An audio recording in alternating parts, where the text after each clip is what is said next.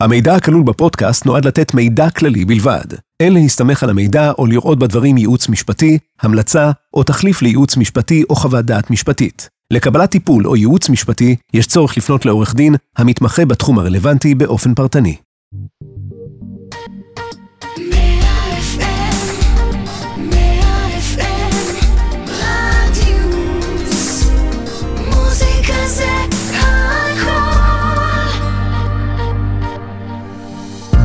בייטל המאירי, פודקאסט על דיני משפחה, נכסים והרוק'נ'רול שביניהם. עם עורך הדין זיו בייטל ושמאי המקרקעין גלעד המאירי.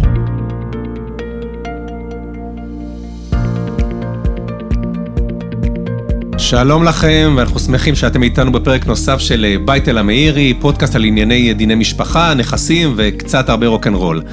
אני עורך דין זיו בייטל, מומחה לענייני משפחה וירושה. ואני גלעד המאירי, כלכלן, משפטן ושמאי מקרקעין, ואנחנו מדי שבוע נדבר בפודקאסט על סוגיות משפטיות שבהם בני משפחה נאלצו להתמודד עם מקרים כאלה ואחרים, שבמרכזם עמדו דילמות של רכוש, של נכסים, וכאן בדיוק גם נכנס לנו קצת רוק'נ'רול. לפני שנצלול למקרה הראשון שלנו, אזכיר לכם שאתם יכולים להזין לנו במגוון הפלטפורמות, באפליקציה, באתר, בספוטיפיי, באפל פודקאסט, בגוגל פודקאסט של רדיוס מאה אף אם. והיום נתחיל גלעד היקר עם משהו נורא ג'וסי, נורא מעניין. גירושים, גירושים, הגענו לגירושים. כן, זה דבר שכמעט ולא קורה בארץ, הקטנה שלנו. ככה. רק אחד לשלוש. אחד לשתיים, אחד לא יפה. עוד מעט אחד לשתיים אנחנו נגיע. תראה גלעד, אתה יודע מה, אני רוצה להתחיל לך בסיפור. אנחנו הרי רוצים קצת להבין את המשמעויות של איך הדברים עובדים פה בארץ, ואנחנו יודעים שיש גם בית משפט לענייני משפחה וגם בית הדין הרבני, אבל אני רוצה דווקא להתחיל איתך מסיפור, ומעשה שהיה כך היה. אנחנו הרי דיברנו בפינות הקודמות על נושא של פירוק שיתוף, שזה אחד הדברים היותר קלים במדינת ישראל. די ברור, יש שותפות, לא חייבים, זה לא עד, זה לא עד פנסיה. אם אתה לא רוצה... פירוק שיתוף במקרקעין. במקרקעין. במקרקעין, לא פירוק של המשפחה, זה פירוק שיתוף אחר, פירוק שיתוף במקרקעין. בדיוק, זה בא תוך כדי תנועה, פירוק זה... זה פירוק, זה בדיוק, אתה בא מפרק את המשפחה, חלק מהעניין זה פירוק הדירה, אגב, זה תמיד מתחיל משם. אתה מרגיש את הפירוק שיתוף, אתה מרגיש את הפירוק המשפחה מפירוק המקרקעין. אז אנחנו יודעים, וכבר דיברנו על זה בעבר, שזה די אוטומטי. אתה לא יכול לחייב בן אדם להיות שותף של מישהו, ולכן יש לך באמת את החוק שבא ואומר, אנחנו מחלקים, וזה די קורה מהר. אז בא אדון אה, משה לבית משפט לענייני משפחה, ותובע פירוק שיתוף את אשתו. למה? כי הוא עזב את הבית, הוא גר עם המאהבת שלו, ורוצה כבר לממש, יש לו דירה של ארבעה מיליון שקל, רוצה לממש, היא נמצאת בבית, ודי, מספיק. באה הגברת, אומרת, לא, לא מתאים לי. אני, הוא הגיש את זה בבית, בבית, בבית משפט לענייני משפחה, היא אמרה, אבל נתחכמה לו. היא הגישה מה שנקרא תביעה למדור ספציפי בבית הדין הרבני, בא בית הדין הרבני, בא ונתן, תמרור, עצור לבית משפט, אין, עכשיו תחכו. לא מוכרים, לא עושים שום דבר, עכשיו יש מה שנקרא עצירה מוחלטת של כל הליכי הפירוק, כל התהליכים, הוא כבר התחייב בעסקאות, הוא כבר החליט שכבר יש לו, עורך דין שלו אמר לו, תשמע, יש לך פה, זה שנייה, דקה וחצי אנחנו מוכרים, היא שמה לו את אותו תמרור עצור, כי בית הדין החליט שאי אפשר. והנה פה אנחנו נכנסים לריב סמכויות קלאסי, בית משפט לענייני משפחה, בית הדין הרבני. אני, אני רוצה רגע לעשות סדר. אמרת על הדוגמה של הפירוק שיתוף, אבל אני רוצה רגע להכניס אותנו כאן לסדר של כמה דברים. דבר ראשון, אני מזכיר, באמת, הנושא של פירוק שיתוף במקרקעין, הוא סוג של, של מהלך טקטי של אחד מבני הזוג, שבעצם בא ואומר, אני רוצה עכשיו לבוא, להתקדם איזשהו הליך גירושין, אבל כל עוד אני גר תחת אותה קורת גג אחת, אני לא אקבל שום, שום מענה לדברים, לא עניין של מזונות, לא שום דבר כזה, כי יגידו, אתם ביחד גרים, ומצד שני, אף אחד לא רוצה לצאת, אף אחד מבני הזוג לא מוכן לצאת החוצה, ואז הוא למעשה פותח במעין הליך שהוא הליך נדלניסטי, שבא ואומר, אני ובת הזוג או בן הזוג נמצאים בנכס משותף, וזכותנו על פי חוק המקרקעין לפרק את השיתוף הזה ולהעמיד את הנכס למחירה, לצד ג', מה שיכריח את שנינו לצאת החוצה, או את אחד מאיתנו לקנות את השני. ואז למעשה זה המהלך הטקטי. עכשיו, בהקשר הזה אמרת עכשיו את המושג מדור ספציפי, אני עוד לא מבין, ובטח גם המאזינים לא, אבל אה, תכף תסביר לנו, רק יש בכלל את כל הנושא שאני רוצה שתיכנס אליו, של בית הדין הרבני, מצד שני, בית המשפט לענייני משפחה, המוסד האזרחי, אנחנו יודעים שיש התנגשות בין הדברים האלה, ויש יחסי מאזן כוחות ביניהם, אני, עם הידע הלא גדול שלי בנושא משפחה, יודע שבדרך כלל לאנשים כדאי לבוא לבית הדין לענייני משפחה, לגברים לבית הדין הרבני, זה מוסד יותר פטריארכלי, זה מוסד יותר ליברלי. האומנם? האומנם. אני מחזיר לך את השרביט. לא ממש. אז בואו בוא, באמת נגיע, נגיע לנקודה אה, המרכזית שבמדינת ישראל יש את האנומליה הזאת של שני הרכבים, אה, או שתי ערכאות למעשה שדנות, יונקות בעצם את הסמכויות שלה ממדינת ישראל, דנות לכאורה באותם מדדים, באותם, באותו, באותו, אותו רעיון למעשה, אבל זה לא, לא בדיוק עובד ככה. אגב, מה שקובע לאן אתה בעצם, מאיפה אתה דן, איפה אתה נידון בבית הדין או בבית משפט, זה מה שנקרא, אנחנו מכירים את, ה, את הז'רגון מרוץ סמכויות, שמעת את זה פעם גלעד? בהחלט. מרוץ סמכויות, זה לא מרוץ שליחים גלעד, זה מרוץ פשוט... זה מרוץ שליחים לבית משפט. בית משפט, מי משיג את מי, תמיד אנחנו, אתה יודע, רצים יוצאו דחופים, כל אחד הלך לעורך דין שלו, אחד אה, הגיש בבית משפט, אחד הגיש בבית הדין, השאלה היא מי השיג את מי, זה בדיוק, עד כמה שזה נשמע אנכרוניסטי, אבל זה בדיוק העניין, כבר יצא לי כבר לטפל, במקרה שזה על סמך של דקות, כי הרי פותחים את זה על, על ברמה של דקות, אז במקרה מסוים פתחו בכמה דקות קודם, ובעצם זה מה שקובע. עכשיו, למה זה כל כך משנה? כי כמו שאמרתי, זה אומנם יונק את אותן סמכויות מהמדינה, וכל אחד בעצם, אנחנו אמורים לקבל את אותם פסקי דין, אותן החלטות, אבל זה לא ממש עובד ככה. אם נתנו את הדוגמה הזאת, הדוגמה הקלאסית הזאת של פירוק שיתוף, שבית משפט לעולם יפרק את השיתוף במקרקעין, לעולם תהיה לו בפניו תביעה לפירוק שיתוף, אז בדיון הראשון בדרך כלל, הוא ייתן צו לפירוק שיתוף, בית הדין יש לו שיקולים אחרים, שיקולים שאינם נובעים מחוק המקרקעין שמורה על פירוק השיתוף, אלא יש לו גם פנים, פנים אחרות, פנים הלכתיות. יש למשל עניין של אה, שלום בית. אני שואל אותך שאלה גלעד, איך אפשר, אם אני, אני יכול להגיש תביעה לשלום בית בבית הדין הרבני, איך אפשר לקיים שלום בית? הסברת בצורה מאוד יפה, שאחד מהצדדים הטקטיים שיש לבן אדם כדי, מה שנקרא, לפרק, אז מה הצד השני? זה לאחד. אז אני לא רוצה לפרק. אז מה אני מגיש? אני אגיש תביעה לשלום בית. אני אגיש תביעה לשלום, לשלום בית בבית הדין הרבני, ובית הדין הרבני יגיד, רגע, סטופ, בוא נברר את התביעה הזאת. אבל עד שמבררים את התביעה, אנחנו לא נפרק את השיתוף. הרגנו את הרעיון. אז זה למשל נושא אחד שבית הדין מתערב בו. בית הדין בא ואומר, אנחנו לא נותנים יד לפירוק השיתוף, בית משפט תעשה מה שבא לך. אגב, זה מדהים, גלעד, זה בעצם ערכאות חופפות. זה לא אחת מעל השנייה. אבל במקרה הזה ידע, יש איזו שתיקה או הסכמה שבשתיקה של בתי הדין, בתי המשפט העליונים, בית משפט בגץ למשל, ותכף נדבר על זה גם קצת, שבעצם יש סמכות לאותו צו שדיברנו עליו קודם, מדור ספציפי שבעצם אומר סטופ, אני לא נותן לך למכור את הבית, עד שאני מברר את התביעה, נכון? רגע, זה... צו, אתה אומר צו מדור ספציפי, אגב מדור, מלשון דיור. נכון, מדור, נכון. מדור ספציפי זה ה... ה, ה ההליך שבעצם עושים כשמדברים על שלום בית, זה הליך ש... אני מבקש שלום בית וזה, ואני מבקש מדור ספציפי. אני יכול, לבק... אני... אני יכול לבקש שלום בית סתם בלי קשר לכלום, סתם כי אני רוצה לסרב, או שאני במני באמת אמיתיים, אבל בוא, נק... בוא נהיה רגע אמיתיים, רוב, רוב שלום בית לא עושים בבית הדין, שלום בית עושים עם זר פרחים לאישה, או, או, או מתנה לבעל, לא עושים בבית הדין הרבני בקשה, ומספרים אני אוהב את אשתי, זה לא עובד ככה. שלום בית עושים במקומות אחרים, אבל once החלטת שאתה כאילו עושה שלום בית, אז אתה יכול להגיש שלום בית כצד התנגדותי לגירושין, ואז אתה מעכב גט, בין אם אתה אישה, בין אם אתה גבר. אבל הדבר שיכול פועל יוצא מזה, או הדבר שהוא רלוונטי לפירוק השיתוף, זה אותו צו זמני שבית הדין יכול להוציא ולהגיד, רגע, בסדר, אנחנו נברר את שלום הבית, שאגב זה אומר בוא נפנה אותם ליועץ נישואים, שזה חלק מהתהליך, בוא נראה אם יש ממש בבקשה, בוא ניתן להם קצת זמן, בוא נברר את העניין הזה, אתה יודע כמה פעמים שולחים אותם לכל מיני יועצים של, של, שמבזבזים את הזמן של כולם, למרות שהסיפור שם כבר מת המון שנים, שלא לדבר על סיפורי אלימות שיכולים להיות בתוך תיקים כאלה. אבל אם חוזרים שנייה למדור ספציפי, זה, זה סעד מאוד מאוד קשה, שאגב נוגד את חוק, חוק יסוד קניין, חוק יסוד הקניין, ועוד אדם וחירותו, בדיוק. כי, כי הרי, כי הרי, זאת אומרת, כשאנחנו מדברים על, על, על קניין, וחוק יסוד כבוד האדם וחירותו, וזכות הקניין, באמת, אחד הדברים הבסיסיים זה בן אדם אומר, אני ואתה שותפים בנכס, אני בכל רגע נתון, אני לא צריך להסביר למה, פשוט קיבל לי, אני רוצה לפרק את השיתוף.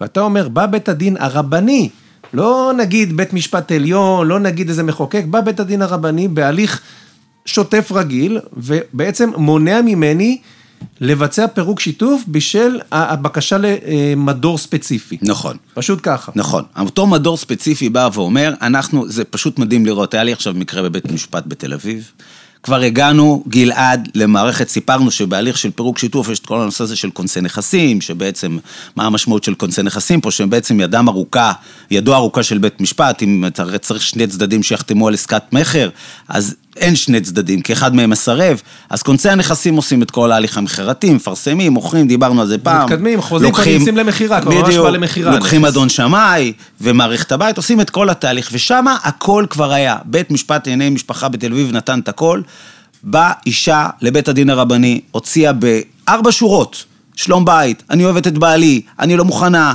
אני מסכנה, אני מתה עליו, אני לא רוצה להיפרד ממנו. ואני רוצה מדור ספציפי. מדור ספציפי. בא בית הדין, עצר מדור ספציפי, אתה, אתה פשוט, זה מדהים לראות איך בית משפט, שעוד פעם הוא ברמת המשקל הסגולי שווה ערך לבית הדין, לא יכול לעשות כלום.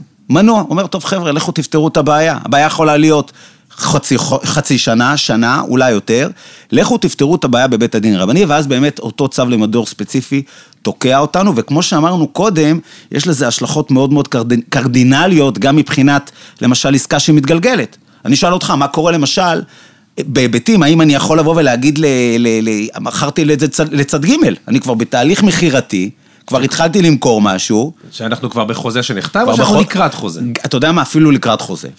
אפילו לקראת חוזה. גם יש התחייבויות כבר, אתה אולי כבר הלכת כבר לעסקה הבאה, אתה אולי התחייבת לכל מיני דברים, אתה עכשיו יהיה לך פיצוי של ביטול של דברים, יש לך הרבה התחייבויות שפה התחילו להתגלגל, ואתה אומר לי בעצם סטופ. נכון. שבור את הראש, עכשיו תחזור אחורה. נכון. אחורה פני עושים. מה המשמעויות? שיש כבר צד ג' מעורב. איזה משמעות יש לך בעניין הזה? תשמע, א', זה תלוי איפה הגעת. אם אתה כבר במצב שחתמת על חוזה, יש לך ענייני מיסים כבר לחזור אחורה בדברים, לא תמיד אפשר לחזור אחורה. יש לך דברים שהתחייבת, יכול להיות שכבר לקחת הלוואה, יכול להיות שבוודאי הוצאות הוצאת, יכול להיות שכבר התקדמת לנכס הבא, לדברים הבאים, זה, זה, אני רק חושב על הכאב ראש שיכול להיווצר ממצב כזה, שפתאום אתה ממש ברגע האחרון, אתה יודע, בעסקות מקרקעין, הרבה פעמים, כשיש מסע ומתן שמתקדם לאורך זמן, אפילו אם לא נחתם, לפעמים, אנחנו מייצגים לפעמים תיקים, שבן אדם, אנשים עם תביעות של מיליונים, שאפילו אני לא מגזים, של עשרות מיליונים, תלוי בסיטואציה, על עסקה ש... הביאו אותה בחשבון, שלקחו אותה בחשבון כ- כגמורה, היא עוד לא הסתיימה, ופתאום זה הפסיק. במהלך מסע ומתן מתקדם, בטח במהלך של חליפות כבר של, של טיוטות חוזה. זאת אומרת, הסיטואציה של צד ג' שהפסיקו לו את הדבר בצורה כזאת מתקדמת, יכולים להיות לו נזקים מאוד גדולים, יכול להיות, סליחה, למי שמתיימר למכור לו נזקים גדולים, אני לא יודע, זה, זה פשוט כאב ראש לחשוב מה, מה קורה בדבר כזה, ואתה אומר, כל זה באיזשהו צו של בית, צו בית, של בית, בית, בית דין רבני.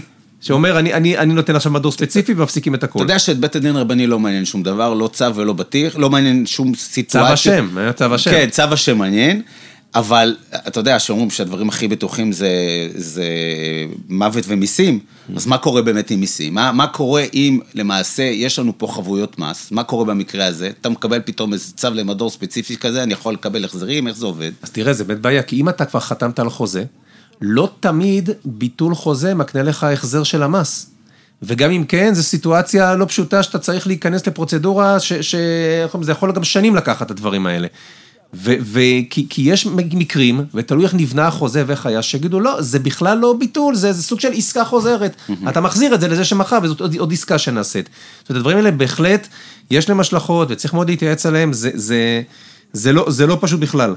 מה עם משכנתאות למשל? מה קורה? גם פה, אתה יכול להיות שהבן אדם לקראת רכישה כבר לקח משכנתה כדי לקנות את הנכס, יכול להיות שהבן אדם שכבר עמד למכור, לקח התחייבות ומשכנתה לדבר אחר, הוא כבר נכנס למסלול של הלוואה, יכול להיות שהוא בכלל לא יכול לפרוע את זה כרגע, את ההלוואה, זה לא, אין לו זמן פירעון, יש כל מיני סיטואציות וכנסות, ובאמת ההשלכות על זה הן מאוד גדולות, וכל זה, אני אומר, נכנסים לרוקנרול, לרוקנרול שלם שבלגן, סביב הנושא הזה של הסמכויות בין הדין האזרחי הרגיל לבית הדין הרבני, ואתה יודע, אנשים לא מבינים, אנחנו רגילים לחשוב על בית הדין הרבני כמשהו של מעמד האישה, נגד נשים לצורך העניין, בעד גברים או דברים כאלה, זה אפילו בכלל לא נמצא שם, זה משהו עסקי לחלוטין הופך להיות כאן. אתה צודק. אנחנו מדברים כאן על משהו כספים, ואגב יוצא שבמקרה הזה, לפחות בתחושתי כאזרח מן היישוב, היוצרות מתהפכות, יוצא שבית הדין הרבני בהקשרים האלה, הוא הרבה יותר לטובת נשים. אתה מאוד מדייק גלעד, ואני אגיד לך יותר מזה, לא רק בזה, זה באמת אולי נושא לתוכנית אחרת. היום בכלל יש רוויזיה מאוד מאוד גדולה, בכל, הנוס... בכל מה שנוגע גם לתחום הזה של מדור ספציפי, וגם אפילו לענייני מזונות, אנחנו נדבר על זה אולי בפינה אחרת, אבל האוטומטיזציה שקיימת, שגבר הולך לבית הדין, ואישה הולכת לבית משפט כבר מזמן איננה נכונה, ויש פה המון המון שיקולים אסטרטגיים, אפילו שיקולים שהם, שלמנוע הליכים כאלה ואחרים יכולים להיות רלוונטיים, איפה אני מגיש קודם, ולכן כל השאלה הזאת של איך אני בונה את התהליך הגירושים מאוד רלוונטי, צריך להבין גם גלעד שאתה בא ואתה מגיש בקשה כזאת של מדור ספציפי, ואותו בעל או אישה, לא משנה, בעצם נקלע לאיזושהי מצוקה פועל יוצא מהדבר הזה. אתה בעצם, כמו כל דבר, מחליש אותו, אתה, אתה מתיש אותו. הוא כבר בנה את חייו במקום אחר, הוא רוצה לסיים את התהליך, ואתה מונע ממנו להתקדם, בדבר שהוא אמור על בסיס חוק המקרקעין להיות מאוד טריוויאלי, מאוד, מאוד אוטומטי. פתאום אתה עוצר אותו עם כל מיני שיקולים של שלום בית, נו באמת. אז זה באמת אחת הבעיות הגדולות שקיימות. אני רוצה רגע לקחת אותנו לסיטואציה דווקא כאילו טובה, לכאורה טובה. בא אותו בן אדם, היה פירוק שיתוף, הפירוק שיתוף הזה היה אמור לצאת לפועל, עשו מדור ספציפי, זה נתקע, אבל עד שזה נתקע, הוא כבר התקדם, הוא כבר לקח, הוא כבר היה, הוא כבר בנה על ההכנסות שיהיו מהמכירה, הוא כבר לקח הלוואה אולי לרכישה של נכס אחר, התחיל להתגלגל, מה שנקרא, בחיים החדשים שלו. ויכול להיות שבכלל אפילו קנה, עשה השקעה, הרוויח עליה, קיבל הכנסות, כל מיני דברים, ועכשיו עושים סטופ, מחזירים את הכל אחורה. ובוא נניח שאפשר להחזיר את הכל אחורה, הוא יכול לצאת מההשקעה שהוא עשה, למכור אותה, ולהפך מחר את זה ברווח, ועוד היה לו הכנסות. ועושים אחורה פנה. הוא יכול, נתנו לו לצאת החוצה לחיים החדשים, התחיל לחיות, אולי התחיל לעשות עסקים, להרוויח כל מיני דברים, על בסיס ההתחייבות שתהיה מחירה, החזירו את הכל אחורה, אבל הוא יצא מזה לא מופסד, יצא מורווח. קורה? אני שואל אותך, מה בעצם עושים הדברים האלה? זה נכנס לו חזרה לקופת הנישואין? זאת אומרת, הסיבוב בחוץ שהוא עשה, הוא יצא לטיול בחוץ, לטיול עסקי בחוץ, הרוויח כספים על בסיס פירוק השיתוף כשהתחיל להתגלגל, לפני שעצרו אותו, ועכשיו חוזר אחורה עם עוד קופת, נקרא לזה קופת מזומנים. איפה הדבר הזה? זה שייך לנישואין, זה לא שייך, זה משהו שאומר, אני עשיתי את זה לבד ועכשיו זה לא במשחק? תראה, על פניו, התשובה האוטומטית היא, זה לא במשחק. אנחנו תמיד מגדירים, יש דבר כזה שנקרא אצלנו יום הקרע. יום הקרע זה אותו יום מכונן, שמישהו, כמו שאמרנו, מרוץ שליחי, מישהו רץ עם אה, אה, שליח אה, לבית הדין או לבית משפט, והגדיר את הסכסוך כ- כ- כיום, כיום ההתחלה שבו. ובעצם היום הזה, אתה יכול לזכות בלוטו, אתה יכול פתאום לקבל איזשהו, אה, איזשהו הזדמנות חדשה שלא נובעת מהעבר, ואז בעצם אתה לא צריך לחלוק אותה עם הצד השני.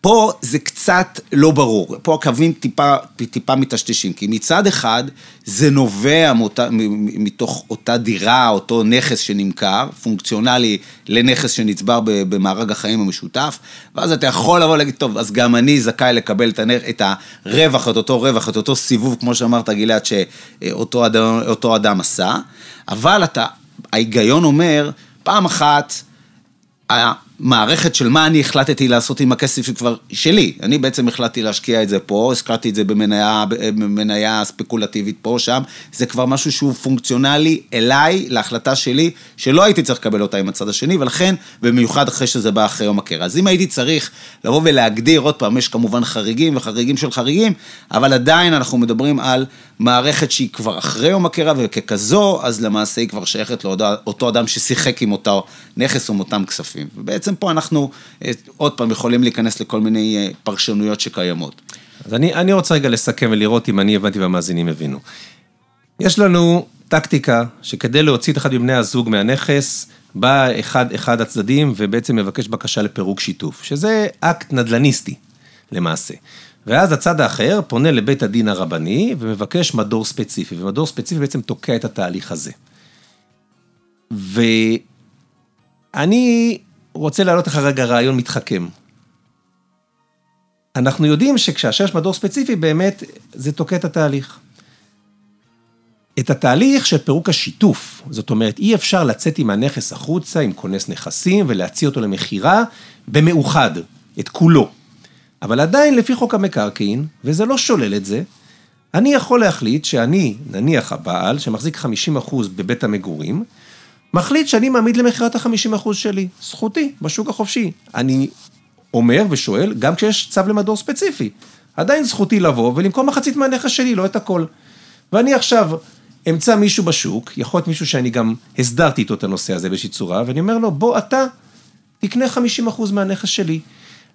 לכאורה, הוא לא ישלם את המחיר המלא של המחצית, הוא יבוא ויגיד, אם הדירה שווה ארבעה מיליון, אני לא אשלם שני מיליון שלך, כי אני קונה כאן דירה עם תפוסה, יש בה עוד דיירת, אז אני, אני לא יכול ליהנות ממנה בצורה מלאה. זה לא כמו שני משקיעים שיקנו ביחד דירה, יש לי כאן מישהו שמתגורר בתוכו, אבל בעצם אני יצרתי סנקציה נגדית לזה כבר, למדור ספציפי, כי אם אני עכשיו יבוא ואמכור את זה לצד ג' עקרונית הוא יכול לקנות, הוא עכשיו, מחר יכול בעיקרון לדפוק בדלת ולהגיד, שלום, באתי, אני גר כאן. הוא יכול, גם אם זה לא פרקטי, הוא כן יכול פרקטית לבוא לאישה ולהגיד, אנא שלמי חמישים אחוז מדמי הסחירות שאת כאן גרה, כי אני חמישים אחוז מהנכס קניתי, והוא בעצם בעלים לכל דבר של מחצית מהנכס. וזה דבר של אף אחד לא נוח. אז יכול להיות שעם כל הקושי של צו למדור ספציפי, האפשרות של למכור מחצית מנכס בשוק החופשי, עד כמה שמישהו יכול לקנות דבר כזה מבחינת שוק שקיים לזה, או האיום שהדבר כזה יקרה, זה גם איזה פתרון שאפשר לחשוב עליו.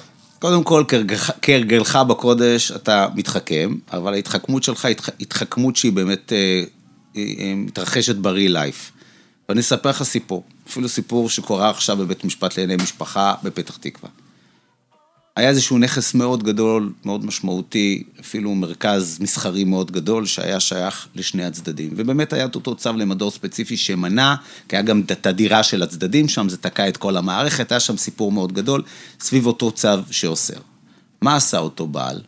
הבעל לקח, מכר את הזכויות, או העביר לפחות ברמה הרעיונית את הזכויות שלו, ללא אחר מאשר גורם עברייני.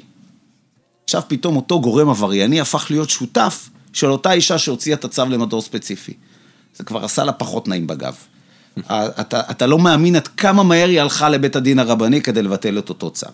עכשיו, זה נכון שזה מקרה קצת קיצון, זה מקרה שהוא קצת, קצת שונה מהמקרים אחרים, אבל זה נכון שאתה יכול להכניס גורמים שלישיים, צדי ג' שיכנסו בנעליך, ואז בעצם מה שנקרא, אתה יוצא מהמשחק ואז אתה מתחכם, אבל יש פה בעיה שאם זה באמת צד ג', אנחנו לא מדברים על מישהו שהוא בעצם איזשהו סטטיסט כזה של אותו מוכר, אז מאוד קשה למצוא צד ג' שירצה להיכנס לאותה מיטה עם מישהו שנמצא, כששותף, אז בעצם הוא יצטרך, מה שנקרא, לממש את הזכות שלו יחד עם מישהו אחר, במיוחד אותו, אותו, אותו אדם שבעצם רוצה למנוע את המחירה. אבל כן, זה בהחלט סוג של משהו שאנשים עושים אותו, והסיטואציה הזאת היא, היא, היא, היא דבר שמתרחש. אני, אני, אני רוצה אבל לקחת משהו שאולי קצת פחות קיצוני. אנחנו עוד הפעם מנסים ככה לדבר על, על, על הפינג פונג הזה בין מצד אחד פירוק שיתוף שאמור לקדם את התהליך לבין צו מדור ספציפי שבעצם תוקע את התהליך. ועכשיו אני רגע שואל משהו. כשאנחנו התחלנו את הפירוק שיתוף, הבעל והאישה, בני הזוג, היו תחת קורת גג אחת, ואף אחד לא רצה לצאת, כי לא רצה, והיה צריך את ההליך הזה כדי להתחיל את הסיטואציה של ההליך הגירושין. עכשיו, מהרגע שאחד מהצדדים הגיש בקשה לפירוק שיתוף, הוא כבר יכול בעיקרון לקום ולצאת מהבית, נכון? נכון. זאת אומרת, הוא כבר יכול להיות בחוץ. גם אם היה צו למדור ספציפי, הוא עדיין כבר יכול להיות מחוץ לבית, אמנם מעכבים את המימוש של הנכס, את המחירה בפירוק שיתוף, אבל בתהליך הוא כבר עכשיו יכול לצאת. הוא שמר על זכויותיו ברגע שהגיש את הבקשה לפירוק שיתוף. הזכויות שלו קיימות מכוח זה שהן רשומות, אבל הוא התחיל את הזכות הפירוקית הזאת. הוא התחיל את הסיטואציה של הפירוק, של הליכי הגירושין. שזה אגב, אם אנחנו כבר מדברים על תביעה לשלום בית, אגב, נגענו בנקודה אחת, אני לא אכנס לנקודה השנייה, יש גם את העניין של מזונות, להבטיח מזונות לאישה, זה נושא לפינה אחרת, אבל אבל כדי שאתה תבוא לבית הדין, תחשוב רגע בהיגיון. אני כבר נתתי, אם אני גר באותו בית ואני מגיש תביעה לפירוק שיתוף, לבית הדין הרבה יותר קשה לתת לך את ה... לבטל לך את הצו, כי יש התכנות לקומביה הזה, ביחד, לשלום בית. דווקא הצד הנכון מבחינת אותו בעל, זה לקום ולעזוב ולהגיד לו, אני כבר חי את החיים שלי. אני כבר נמצא, אולי אפילו רחמנה ליצלן עם אישה אחרת. הגברת שלי גם נמצאת בבית, יותר קל יהיה, עד כמה שזה נשמע צעד שהוא בעצם יוצא ללא נודע, ועדיין יש צו למדור ספציפי, זה דווקא צעד שהוא מזרז את הביטול של אותו צו למדור ספציפי, כי כבר חיים בנפרד. ואם אני אמשיך רגע את הפן הכלכלי, אותו בן זוג נמצא בחוץ, ביקש בקשה לפירוק שיתוף, יש צו למדור ספציפי, מה שמעכב את המחירה, אבל הוא עדיין זכותו לבוא לאישה ולהגיד, תשלמי לי מחצית מדמי השכירות. נכון. נכון. וזה כבר טריגר. נכון. היא עכשיו צריכה לשלם דמי שכירות על מחצית מהנכס שהיא גרה בו. החטא ועונשו, יא חביבי, יש, יש פנלטי. או שתמכרי, כן. או שתבואי ונסתדר, אבל, אבל כל את נשארת משאירה באוויר, אז עכשיו אני יכול לצאת לקבל נכון, דמי שכירות. נכון, זה נקרא דמי שימוש, ובאמת חלק מהעניין, וזה כן בסמכותו של בית משפט, לבוא ולהגיד, אין בעיה, הוצאתם לי צו למדור ספציפי, אני נותן לזה מה שנקרא תג מחיר, אנחנו בעצם באים ואומרים, אנחנו כל חודש שעובר, כמה השכירות על הדירה הזאת? חמשת אלפים שקל? תשלמי לו אלפיים וחמש מאות שקל, תשלם לה, תשלמי לו אלפיים וחמש מאות שקל, זה לפעמים עובד מצוין. אני רוצה להגיד לך משהו, גלעד, לסיום, לסיום הפינה שלנו היום, ולגיד לך שהמערכת הזאת היא, היא כן מתחילה קצת להתייצב סביב איזשהו כן ראש אחד, בתי הדין קצת כן מתחילים להתיישר ופחות נותנים את הצווים האלה שהם צווים דרקונים, צווים שהם, צווים שהם החוקיים, נוגדים את חוק יסוד כבוד האדם וחירותו, בגץ לא פעם ולא פעמיים פסל, אם יש, צריך להבין שבגץ זה ערכאה בעצם, יש את בית הדין הרבני, ויש את בית הדין הרבני הגדול כערכאת ערעור, ומעליו יש את בגץ. בגץ משתדל לא להיכנס ולא להתערב בתוך תהליכים כאלה של בתי הדין, ובהחלטות של בתי הדין, לא נכנס ברגל, בין הרגליים שלו, אבל בנקודות האלה שהן בוערות בעצמותיו, כמו חוק יסוד, הוא כן נכנס גם נכנס, ואנחנו רואים לא אחת ולא שתיים שבגץ בא ובעצם מבטל צווים כאלה, ופועל יוצא מזה אנחנו רואים שבתי הדין ממעטים לתת את הצווים האלה, יש פסקי דין מכוננים דווקא של בתי הדין הרבניים, בית הדין הרבני הגדול, הרב דיכובסקי, נתן פסק דין מאוד מכונן, נגד צווים למדור ספציפי, יש רוויזיה גם בעניין הזה, אבל בתי הדין פחות נותנים, וגם אם הם נותנים, זה לתקופה יחסית קצרה, עד שהדברים ככה לתת איזושהי בירות מסוימת, אבל אה, ממהרים, אה, ממהרים בעצם כבר אה, להסיר את העניין, אבל צריך לדעת שכמו שאמרנו, יש את בית הדין, את בית משפט, צריך לחלקל את הצעדים אה, מראש, יש צעדים טקטיים, צריך לדעת איך עושים את הדברים נכון. בלגן, רוק'נ'רול. רוק'נ'רול, כרגיל. טוב, תודה רבה לכם שהייתם איתנו עד כאן הפרק הזה. אתם יותר ממוזמנים להזין לפרקים הנוספים של בייטל המאירי במגוון הפלטפורמות של רדיוס מאה אף אם, באפליקציה, באתר, בספוטיפיי, באפל פודקאסט ובגוגל פודקאסט של התחנה. אנחנו מעדכנים בפייסבוק ואינסטגרם של רדיוס מאה אף אם כשעולה פרק חדש, אז אתם מוזמנים לעקוב, ותודה לצוות שלנו כאן באולפן. תודה רבה בייטל. תודה מאירי.